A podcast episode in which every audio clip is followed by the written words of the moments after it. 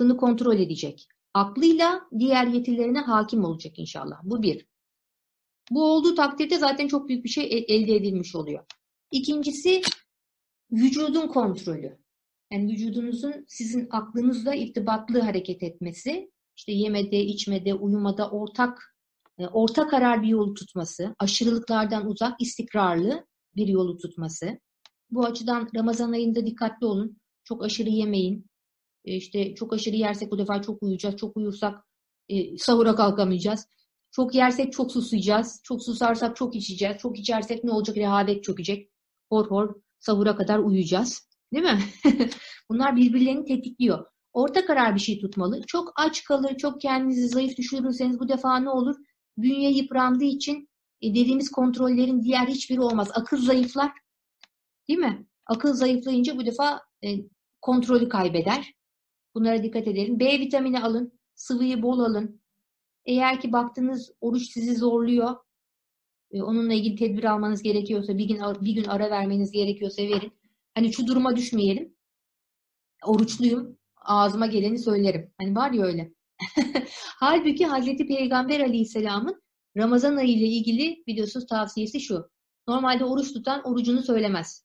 Allah ile kendi arasında bir ibadettir ve ecrini ne kadar olacağı ile ilgili ucu açık bir ibadet. Allah ne kadar isterse o kadar ecir veriyor. Onun sonu yok.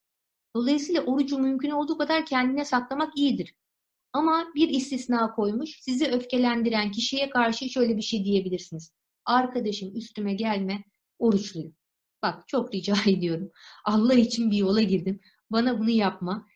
Haydi sen yoluna ben yoluna. Bunu yapabiliriz diyor. Bir tek orada hani orucu söyleme imkanı vermiş. Halbuki bizde genelde şöyle oluyor. Oruçluyum arkadaş deyip başlıyoruz. E, orucun sanki bu hakkı ona verdiğini düşünerek değil mi? Kişi kötü konuşabileceğini düşünüyor. Hayır bilakis kontrolü öne almak gereken bir aydayız. Böyle. Bir şey daha var Ramazan ayı ile ilgili. Arkadaşlar Ramazan ayı e, şöyle bir ay değildir. Çok çalışayım, çok kazanayım, bayrama güzel yere tatile gideyim. Tamam mı? Gerçi şimdi yapamıyoruz gerçi ama. Böyle bir ay değildir. Ramazan ayı İngilizce'de actionless action denilen yani hiçbir şey yapmadığın bir faaliyettir. Durarak, durağan olarak bir şey yapmama faaliyetidir. Fakat hiçbir şey yapmadığın halde sadece Allah için olma faaliyetidir. Bu aya asılınmaz. Bu aya dünyevi arzular amacıyla asılınmaz. Bu ay ona cevap veren bir ay değildir. Şöyle düşünmeyelim yani. Bu ay şu işi çıkartacağım ortaya. Bunu kesin bitireceğim bu ayın sonuna kadar. Ee, Ramazan size bu açıdan müsaade etmez. Ama şu açıdan müsaade eder. Bu ay manevi olarak gelişirsiniz. Bu ay sadece Allah'la birlikte onunla kaim olarak ayakta durabildiğinizi, başka pek bir şeye de çok ihtiyacınız olmadığını hayatta anlayabildiğiniz bir aydır. Bu yönde ilerlemeye çalışırsanız cevap verir. Actionless action hiçbir şekilde hiçbir şey yapmadan bile ibadet halinde olabildiğiniz, kulluk bilincini öğrenebildiğiniz muazzam idrakli bir aydır. Hatta Hazreti Peygamber Aleyhisselam bunun için ne buyuruyor? Oruçlunun uykusu bile ibadettir diyor. Yani şurada şöyle çek yatın üstüne yatsa, akşama kadar uyusa ibadet halinde. Niyetli ve oruçluysa. Bazıları şey der, e, işte orucu da uykuya tutturdu ama hadi bakalım. Tuttursun efendim. Buna kimsenin bir şey dediği yok. Hatta Hazreti Peygamber Aleyhisselam'ın doğrudan salah şeyi var yani izni var. Orucu uykuya da tutturabilirsiniz. Yeter ki niyetiniz öyle olsun. Niyetiniz Allah'la olsun. Öyle enteresan güzel mucizelerle dolu bir ay efendim.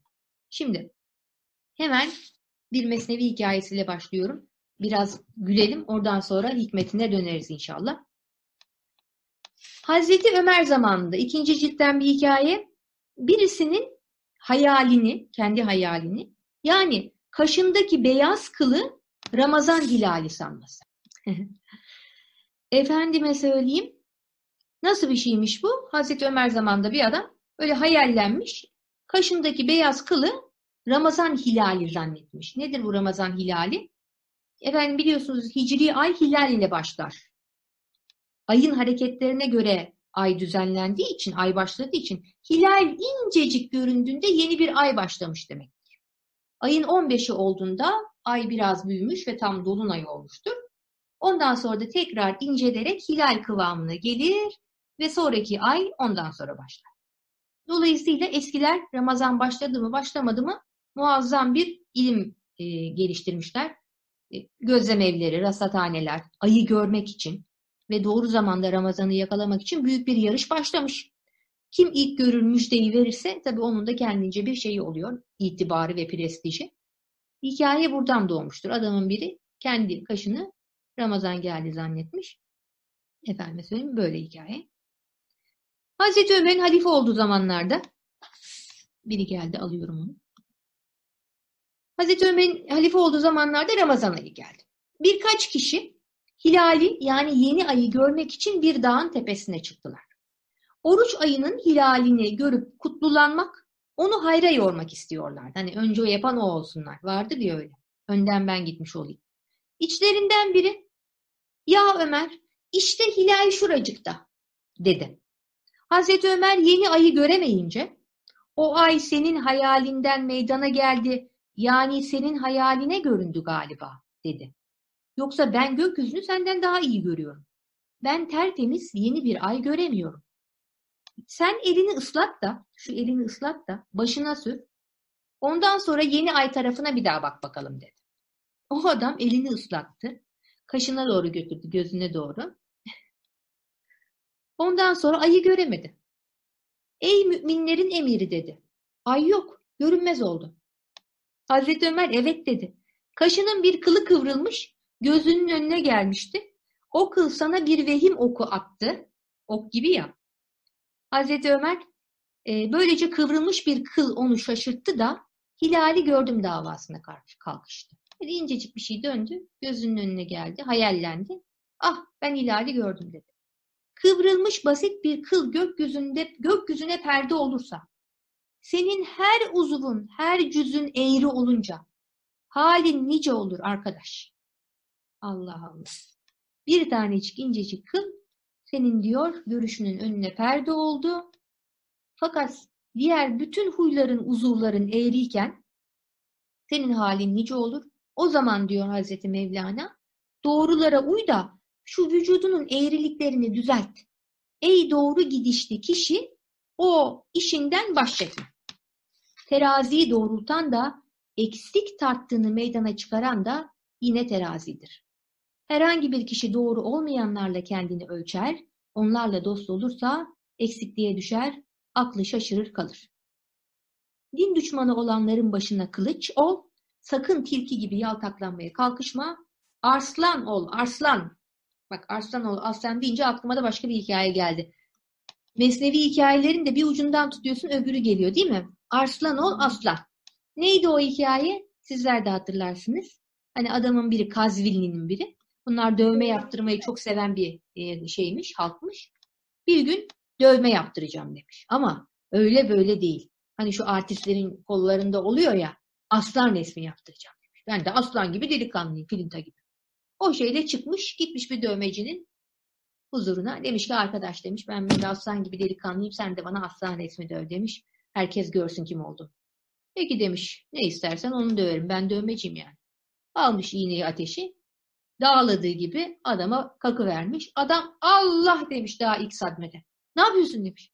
E ne yapayım demiş aslan istedin. Aslanın demiş kuyruğunu yapıyor. He demiş. Kuyruğu kalsın o zaman. Yani benim, benim aslanın kuyruğu olmasa da olur demiş. Peki demiş adam sen bilirsin. Senin aslan kuyruksuz olsun. Bana uyar ben dövmeciyim. Ondan sonra bir daha ateşe vurmuş iğneyi. Bir daha adama kalkmış. Adam yandım Allah demiş ne yapıyorsun? Ben demiş aslanın hani şey bacağını dövüyorum. Aman o bacağı eksik olsun demiş. Üç bacaklı olsun benim aslan. E tamam demiş dövmeci. Bir daha almış eline. Adam Allah demiş bu çok fena oldu. Bildiğin gibi değil. Ne tarafını dövüyorsun sen bu aslanın? Gövdesini yapıyorum demiş. İstemez demiş kalsın. Ben aslanda gövde istemiyorum. Benimki böyle olsun. Ondan sonra bu dövmecinin kafasını tası atmış. Tuttuğu gibi adamı ensesinden kapının önüne koymuş. Bana bak demiş.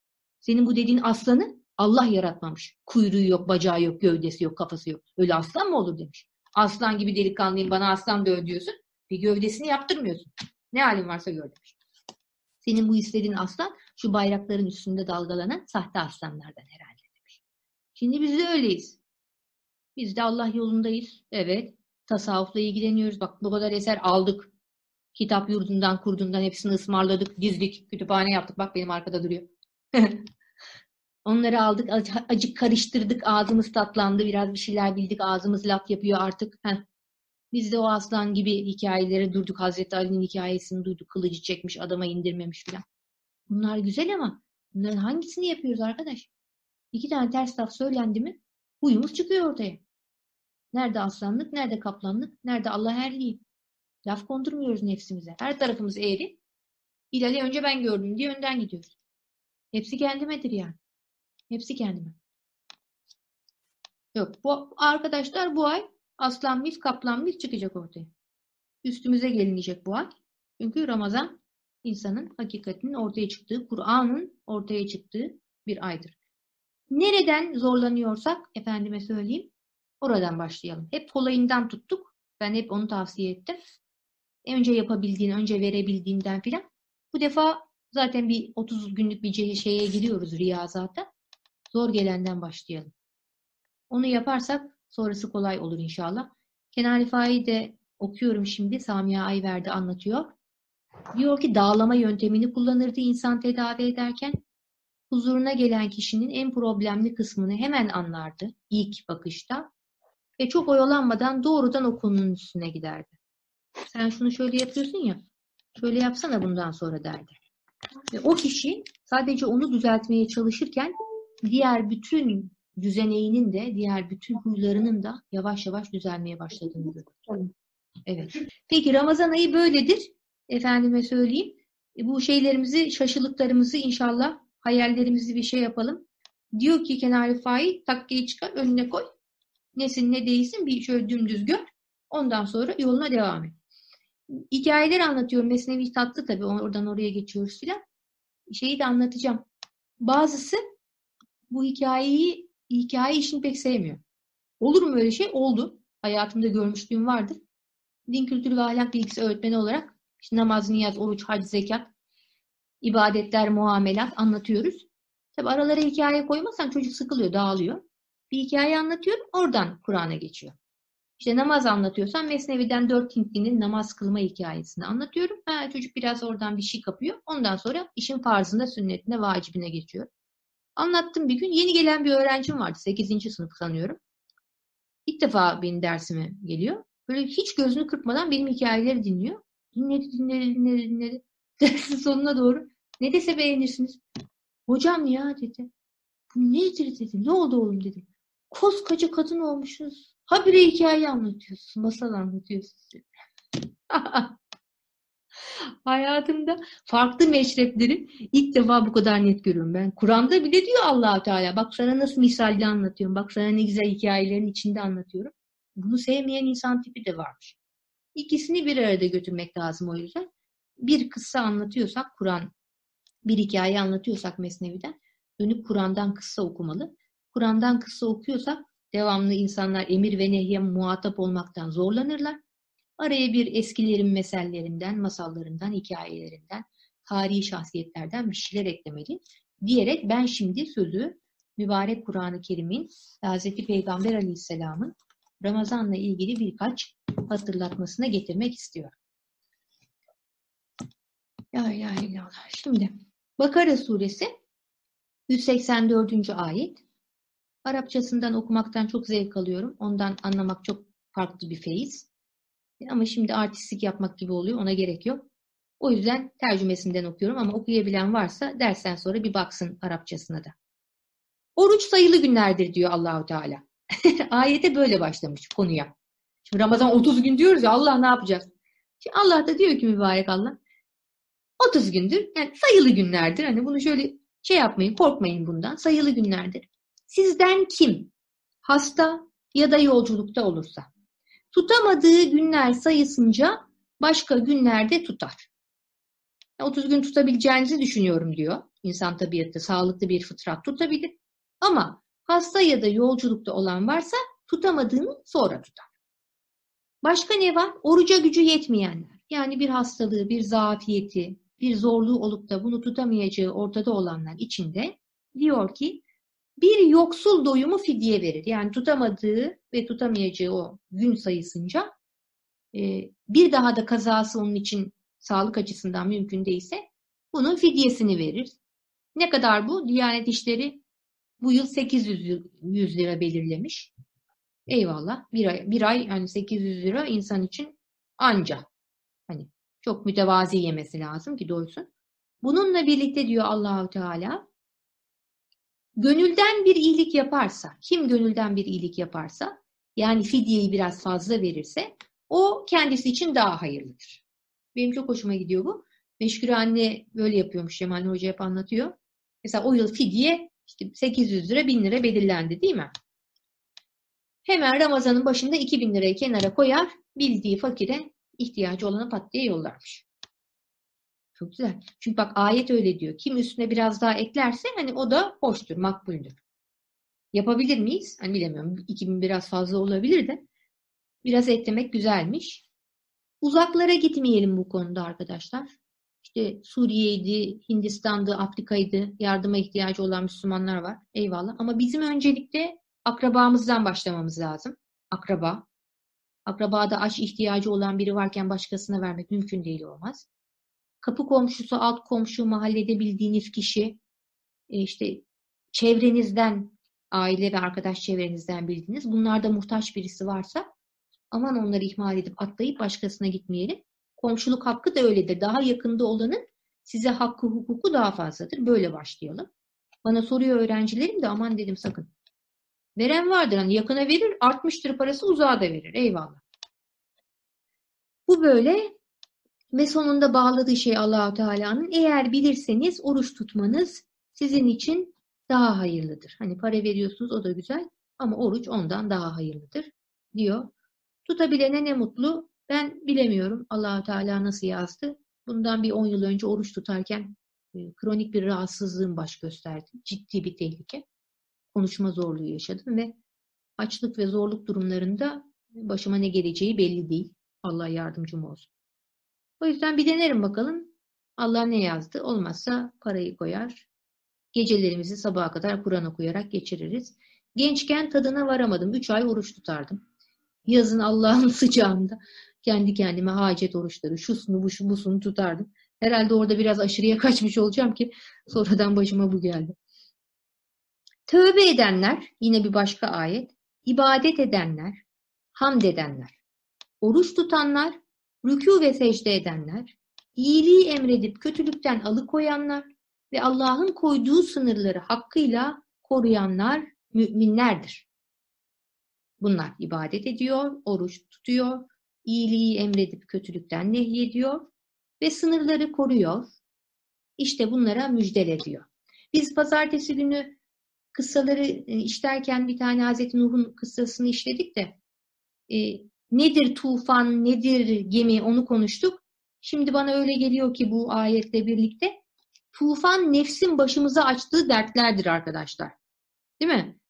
Nefsimizin açgözlülüğünün, öfkesinin, yalanının, dolanının, dalaverisinin ortaya çıkardığı bir fırtınalar oluyor çünkü. Bir kasırgalar. Ortalığı karıştırıyoruz bazen. Mekanlar böyle şeye dönüşüyor. Tufana dönüşüyor.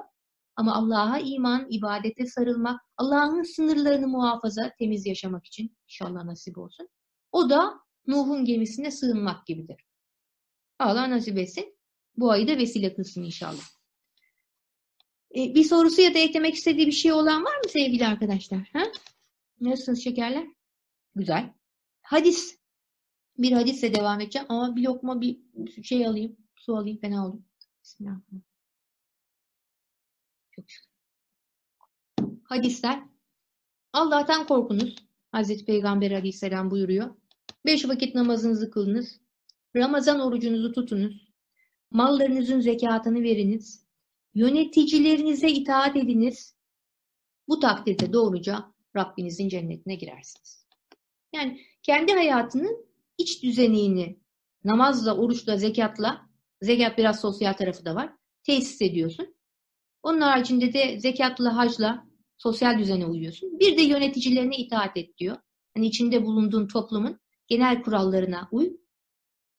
O zaman cennete girdin diyor. Zaten bu dünya cennet oluyor o zaman. Değil mi? Sınırları koruyorsun ve cennete dönüşüyor. Öte yandan bir de yöneticilerinize uyunuz derken bu vücutta yönetici kimdir? Akıldır, ruhtur. Ona uyarsan kurtuldun. Düzen tesis edildi demektir. Arkadaşlar iki şey var. İzzeti nefis, izzeti ruh. İzzeti nefis, izzeti ruh. Yani insanın hani ay izzeti nefsime dokundu canım. Bir laf ettiler. Kaldırılır şey değil canım. Aa dediği durumlar vardır ya. Birisi bir laf sokundur, imalı konuşur. Çok fena izzet yani gerçekten dokundu. Bak kaç günlerdir uyuyamıyorum. Heh. Şurama düştü bir ateş. Yani bu kadar emek var arkadaşlar. Bu kadar emek yediğimiz lafa bak.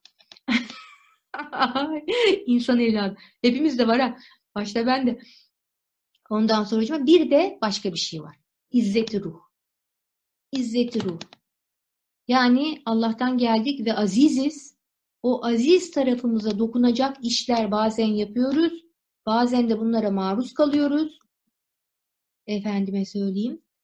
Lütfen çok rica ediyorum ikinci sesi yani izzet ruhu dikkate alalım. Ruhumuz neyden inciniyorsa ona onu yapmayalım, yaptırmayalım. Hangi meclis bizim ruhumuza iyi gelmiyorsa oradan uzaklaşalım. Hangi iş bizim ruhumuzu incitiyorsa gerek yok. O bize uygun değil. Manevi konularda da olabilir yani. Bize uymayan bir meşrepte bir yoldayızdır. Oradan da şey yapabiliriz. Bir meclis bize uymuyordur. Sıkılmaya gerek yok. Diyor ki Hazreti Mevlana. Hazreti Mevlana diyor ki sana ne kolay geliyorsa ruhuna. Bak kalbine. Hangi yol sana kolay geliyorsa oradan yürü. O zaman çok çabuk Allah'a ulaşır. Çok çabuk muvaffak olursun manevi yolda. Ne demek bu? Mesela kimisi cömertlik etmekten, insanlara gidip işte vücuduyla hizmet etmekten çok zevk alır. Bundan feyiz alır. Akşam gece kafasını yastığa koydu mu oh be der, çalıştım, yoruldum Allah için uyur. Kimisi de bunu yaptıramaz. Kimisi de okumaktan, öğrenmekten, dinlemekten, kalbine feyiz olmasından, namazdan hoşlanır. Kimisi mal, mülk ikram etmekten, doyurmaktan, aç doyurmaktan zevk alır. Sofra kurar, ikram eder. Benim babaannem öyleymiş. Öyleydi yani ben de yetiştim. Habire gelene yedirir, gidene yedirir. Su koyar, çay koyar, yemek koyar. Hadi kızım sofra, hadi kızım çay. sokaktan toplarmış. Daha gençken de köyde sokaktan toplarmış mübarek. Hacı anne. Onun yolda öyleydi. Etrafına insan toplardı ve Allah'a o şekilde yakınlaşırdı. Şimdi siz de kendi kalbinize bakın diyor. Herkesin yolu bize uygun değil. Bir tanesi terzilik yapar, onun bunun söküğünü diker, Allah'a hizmet eder. Hangi yol sana kolay, kalbine hoş geliyorsa oradan git Allah'a oradan kolay ulaşırsın diyor. Hani arkadaşın kadar iş yapmaya kalkışıp da onun meşrebi sana uymaz. Kendini de Allah'ı da meleğini de hani zora sokma. Çünkü kaç sevaptan girme günah diye de bir şey var. Sana uymayan işle sevaba girmeye kalkarsan günaha girme tehlikesi var daha çok. Peki bu böyle. Bir şey daha vardı. Bir hadis daha seçmiştim. Bu bayağı uzunca bir hadis. Ama buradan çok güzel nasihatler çıkıyor. Ey Müslümanlar! Büyük ve mübarek bir ayın gölgesi üzerinize düştü. Bu içinde bin aydan daha hayırlı olan Kadir gecesinin bulunduğu bir aydır. Bu ay Allah Teala'nın gündüzlerinde orucu farz, gecelerinde teravih namazını nafile olarak meşru kıldığı mübarek bir aydır. Bu ayda kim bir hayır işlerse başka zamanlarda bir farzı yerine getiren kimse gibi sevap kazanır. Ha, öyle herhangi bir iş yapıyorsun, hayır işi, o farz, farz kadar sevap oluyor. Bir farzı eda eden de başka aylarda 70 farzı yerine getiren kişi gibi sevap kazanır. Bu ay sabır ayıdır. Sabrın karşılığı cennettir. Bu ay ihsan, yardım ve eşitlik ayıdır.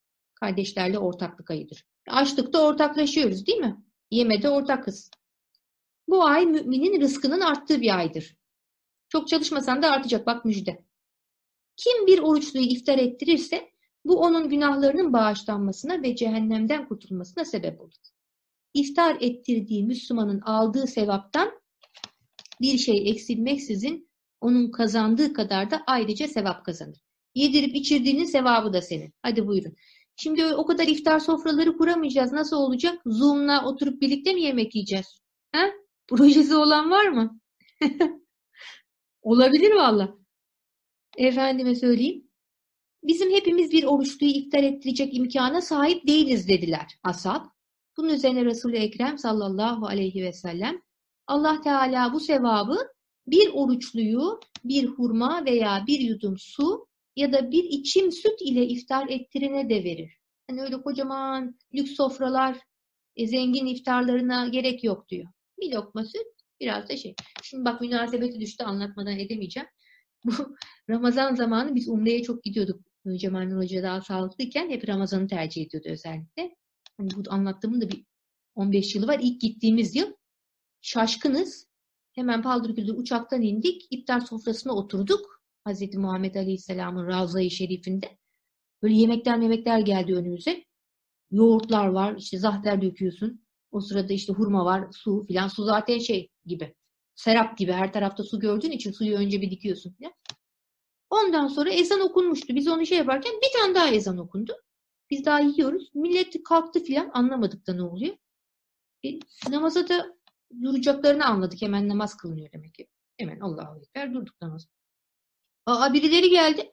O yerdeki yemeklerimiz başladı toplamaya. Biz de adeti bilmiyoruz. Meğer öyleymiş. Onu toplayıp paketlemezsen filan paldır kültür sofralar toplanıyor. Öyle bir fotoğrafı var bir arkadaşımızın. Aynen şöyle. Namazdayken birdenbire namazı bozup yapma. Yemeğimi alma diye. Allah'ım ya çok güzeldi. Çok güzeldi arkadaşlar. Ramazan iftarları. Yani hacca gitmedim inşallah Allah nasip etsin gidilir yollar açılır da Ramazan başka bir alemdi. O sofraları açtığımızı hatırlıyorum. Fakir fukara, zengin kim ne varsa herkesi etrafına topluyoruz. Birlikte yemek tanımadığın insan ekmeği bölüşüyorsun. Suyu bölüşüyorsun. Sanki Hz. Peygamber aleyhisselam aramızda geziniyor da sanki oralardan ama göremiyoruz gibi. Allah nasip etsin tekrar gidelim. Hazreti Peygamber bence burada arkadaşlar bir yere gitmedi. Ama işte onu görmek için biraz kalkıp yorulup biraz aç kalmak gerekiyor, susuz kalmak gerekiyor. Çok güzeldi. Ee, şeyde de Ramazan'ın sonlarına doğru tabii gittiğimiz zaman da var. Bayramı görelim orada diye. Bir Ramazan günü de artık öldük yani. Bir daha da oruç tutabileceğimizi düşünemiyoruz. Yani son gün diye tuttum. bir gün daha tut deseler ne olacağım bilmiyorum. Her yerde serap görüyorum. O gün çok şükür teravihi de kılmayacağız. Çünkü nedir? Efendim mesela ertesi gün bayram. Bilmiyoruz ki olayı. İftarımızı ettik, namazımızı kıldık, otele gittik, yaslıya geldik. Yastığımızı kıldık. Ha, bir de bir Allahu Ekber dedi. Herhalde cenaze namazı falan kılacağız diye biz Allahu Ekber dedik. Allah Allah. Secdeye gidiyoruz, rüküye gidiyoruz. Teravih çıktı. Bildiğin biz cenaze diye durduk. Meğer Ramazan gelmemiş, bayram gelmemiş. Bir gün daha attırmışlar. Allah Allah. Başlayınca da 10 rekat durmuyor. İki rekatta bir oturuyor salavatlarla tekrar ayağa. 10 rekat oldu. Biz artık ölüyoruz. Cemal Nur Hoca döndü bize doğru. Yıkılın karşımdan dedi. Gidin otele yatın. 10 rekatla kurtardık. o günü hiç unutmuyorum. Ama rükuda duracak hal kalmamış çocuklar. Nasıl bir vücut imtihanıysa. Yani rükuya da duramıyorsun. Kafan yere düşüyor. Vücut o kadar yorulmuş. Neyse ertesi gün bir gün daha tuttuk. Allah kabul etsin. Sonra bayramı gördük. Bayramda bir alem. Bayram hikayelerini de bayrama yakın anlatırız. Bu işte böyle arkadaşlar. Şimdi biraz öfke kontrolü konusuna geleceğiz. Bu arada ben bir lokma su içiyorum. Ee, sorusu olan var mı? Ramazan-ı Şerif böyle bir ay. Şiddetle vücudumuzu sarsacak ama çok güzel inşallah e, şekil verecek. Geceler ibadetle geçerse feyizli bir şekilde seher vakitleri güzel olur. E, nasıl ayarlarsanız ona dikkat edin. Kimi sabaha kadar oturuyor, iftardan, e, sahurdan sonra yatıyor. Efendim kimse hemen Ramazan şeyden sonra, iftardan sonra yoruluyor, sahura doğru kalkıyor filan. Çalışma zorunluluğumuz da yok. O yüzden istediğiniz gibi geçirebilirsiniz diye düşünüyorum. Suriye'de bir dönem Ramazan'ı geçirmiştim Şam'da. Old City'de. E, orada da sabah 5'e 6'ya kadar hiç durmadan e, güzel eğlenceler, diziler, yemeler, içmeler, komşu gezmeleri, e, ibadetler, Kur'anlar okunuyor her yerde. Sonra 5-6 gibi yatılıyordu. 3'e kadar filan çarşı kapalı. Yani kalksan açım ben bir şey yiyeceğim içeceğim zaten kapalı oraları da. Yani alışveriş de yok. 3'e kadar da uyuyorlardı. Sonra sabaha kadar ibadet, eğlence, çılgın bir Ramazan oluyordu. Bakalım biz bu dönem neyi yaşayacağız? Onu bir bakalım. Farz değildir arkadaşlar. Hazreti Peygamber Aleyhisselam onu hani o şekilde şey yapmamış. Cemaatle kılmak da öyle değil. Sünnettir. Ve hani her gece kılmamıştır. Her gece cemaatle de kılmamıştır. Kendi şeyde kenarında, köşesinde, hücresinde kılmıştır. Kimseyi zora sokmak istememiş ama çok zevkliydi tabii teravihlerde. Bakalım inşallah bir sonraki yıllara olur. Heh. Şimdi öfke kontrolü. Neredeydi öfke kontrolü? Evet, biraz ondan bir şey okumak istiyorum. Pratik çözümler var. Ne kadar olsa pratik çözüme de ihtiyacımız var. İmam Gazali Hazretleri'den başlayalım. Evet. Öfkenin dindirilmesi arkadaşlar. İmam Gazali nefsin diğer hastalıklarını iyileştirdiği gibi öfkeyi de ilim ve amel ilacı ile tedavi etmektedir. İlmi çare öfkelenen kimsenin bazı şeyleri hatırlamasıdır. Yani öfkelendiniz, gözler döndü, kan çanağı oldu, enseden bir ateş aşağı bir şeyler oluyor. Öfkelendik. Onu artık anlatmıyorum. Herkes biliyor kendince. Renk kızarıyor bir kere kan beyne fışkırdığı için. Birincisi affetmenin, öfkeyi yutmanın, hilmin ve sabretmenin faziletini bilmesidir. Böylece insanın nefsi bu amellerin sevabını arzulayıp intikam şehvetini unutur. Çünkü işteki intikam şehvetini daha büyük bir vaadin dışında hiçbir şey susturamaz. O da Allah Teala'nın öfkesini yutup insanları affeden kimseler için hazırladığı şeydir. Hani meşhur hikayede biliyorsunuz ya Hazreti Hüseyin tam Arap'ın şeyhlerini İslam'a davet ederken kölesi kaynar çorbayı devrilip kafasından aşağıya döküyor mübareği. Gayet de şık, celalli bir şekilde İslam'ı anlatırken başına gelene bak. Bir hışım kalkıyor. Köle tabi arifmiş. Allah öfkesini yenenleri sever efendim ayetini. İlk kısmını okuyor. Öfkemi yendim ya köle diyor Hazreti Hüseyin. Heh.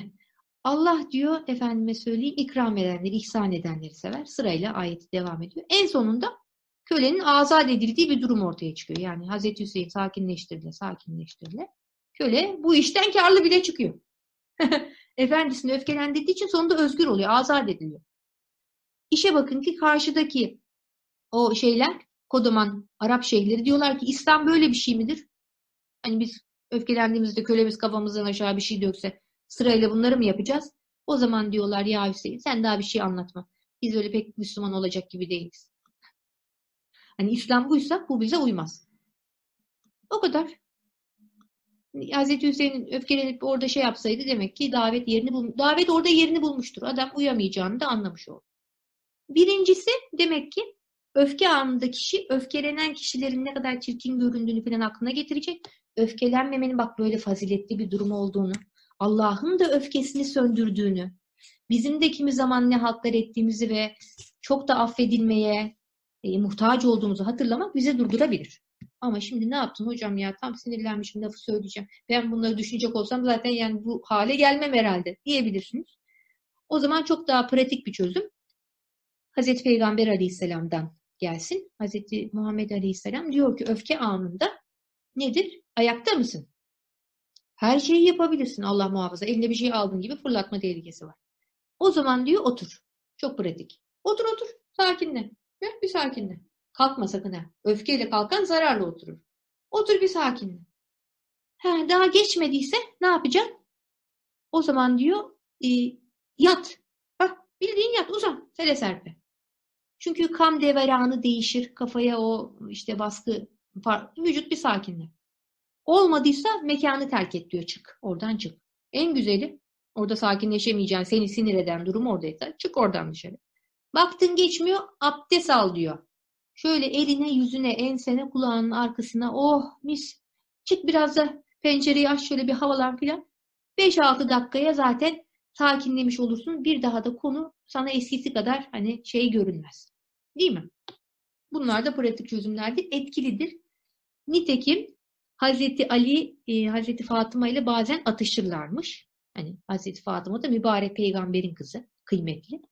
O zaman Hazreti Ali evden çıkar, doğruca paldır küldür kendini kumlara, çöllere, topraklara atarmış sakinlemek için. O yüzden de Hazreti Peygamber Aleyhisselam onu gördüğünde yerde anlarmış durumu, bir durumu var. Sinirlendi Ali. Ya Eba Turab diye onu çağırıyormuş. Ey toprak babası kalk bakalım yine ne oldu? Anlat. Geçti mi sinirin? Arkadaşlar insanın sinirlenmemesi diye bir şey, öfkelenmemesi diye bir şey söz konusu değil ve Allah da bizi ondan korusun. Gerçekten. Neden? Çünkü o zaman bizde bir eksiklik var demektir. Hani bazı hormonlarımızda bir problem var demek. Normal insan ters durumlar, akta ters durumda sinirli. Ama yine bir başka söz. Asıl pehlivan diyor Hazreti Muhammed Aleyhisselam.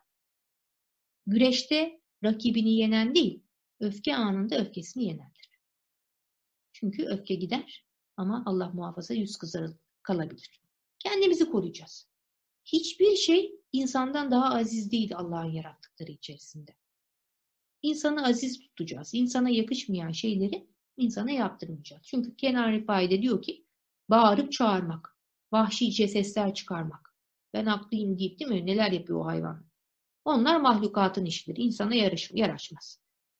Hazreti İsa'nın da dediği gibi edebi edepsizden görmek lazım. Bakıp da beğenmediğimiz şeyi ay insana yakışmıyor bu deyip e, kendimizden uzak tutacağız. Ha, başkasını terbiye etmek o bizim işimiz değil. Şuna iki laf söyleyeyim de terbiyesini vereyim o bizim meselemiz değil. Aman ben terbiyemi olayım. Zaten çok etkili oluyor. Yani insanın samimiyetle karşı tarafı düşünerek e, biraz alttan alması onu da insafa getiriyor. Peki e, bir başka madde daha kaldı mı? Çok var ama bence yeterince konuştuk. Yine düşünürüz. Banu Hocam bir şey sende uyandı mı? Geçen hafta bunu sormuştun. Sen de biraz bakayım dedim. Aa, evet ben bu şey e, benim önceden de çok şey yaptığım üstüne düştüğüm bir konuydu. Evet. E, bu inşallah halledelim yani. Bir de Allah'ın nasibi yani. Yapabiliyoruz bazen yapamıyoruz. Tabii. Ben en son yakında yaşadığım tecrübe çok resmi bir makamda başıma geldi. Herkesin huzurunda. Ee, uzun yıllardır çalıştığım bir mevzuyu savunurken, e, akademik anlamda savunurken, hiç akademiye yakışmayan bir tavırla meydan dayağı yedim. Resmen meydan dayağı yedim. Yani akademik bir üslup vardır. İnsanı işte ne bileyim uyarmanın bir yolu vardır. Düzeltmenin akademik üslubu vardır filan. Bunların hiçbiri yok. Bildiğiniz meydan dayağı yiyorum anladım. Sağlam yiyorum. E, şimdi burada aynı şekilde cevap vermem durumunda neticeleri hoş olmayacak. Çünkü ortalık alevlenecek. Benim de ağzım laf yapar. Ama dedim ki sen sünebildiğin kadar sün. Herkese haklısınız de. Allah'ım sen yardım et. Ensemden aşağıma inmesin. Nasip etti çok şükür. Cevap ver ama sonra etkili oldu. Çok etkili oldu ve söndü. Ortam söndü. Şimdi o sönmüş olan ortamda artık bundan sonra bir şey söyleyebileceksem dinlenebilir. Ama karşı taraf almış başını giderken sen de cevap verirsen olacak şey değil. Bir kere de başıma gelen vahşi bir hadise. E, otobüsten yanlış bir yerde indim. Pendik Kurtköy civarında 15-20 yıl önceki hikaye. 20 tane kadar e, çoban köpeği etrafımı sardı. Nasıl saldırıyorlar? E, her taraftan havlıyorlar, her taraftan. Uzaklarda da çobanı görüyorum. Bir şey yapmaz, bir şeyler diyor ama hayvanlar saldırıyor yani. Her an elimi kapabilir, bacağımı kapabilirler. Dimdik durdum. Sakin bir şekilde hepsine baktım, baktım, baktım. Hiç cevap vermedim. Sonra sakinlediler. Bir tanesi gelip elimi yaladı. Giderken. Sonra da işte çoban geldi helal olsun dedi. Nasıl şey yapmadın? Dedim yani Allah yardım etti. Ama benim yapacağım bir şey yoktu. Onlara bir zarar vermeyecektim. Bana ne yaptıklarını da anlayamadım. Yani kişi öncelikle karşı tarafı korumak için arkadaşlar. Yani öfkesini sakinleştiriyorsa karşı tarafı sevdiği ve onu korumak içindir. Bir de insanlığın izzetini ve şerefini korumak için ancak bunları yapmalıdır diye düşünüyorum. Peki benden böyle. Peki arkadaşlar. Allah hepimize hayırlı hazırız sağlık, afiyet versin. Hayırlı Ramazanlar İnşallah hocam. bu en güzel şekilde idrak etmek, Kur'an sabır ayını idrak etmek nasip etsin. Sizi çok seviyorum. Allah'a emanet olun. Biz de sizi çok seviyoruz hocam. Hoşçakalın. Hayırlı Ramazanlar. Ramazanlar. Ramazanlar. İyi akşamlar, hayırlı akşamlar. Herkese.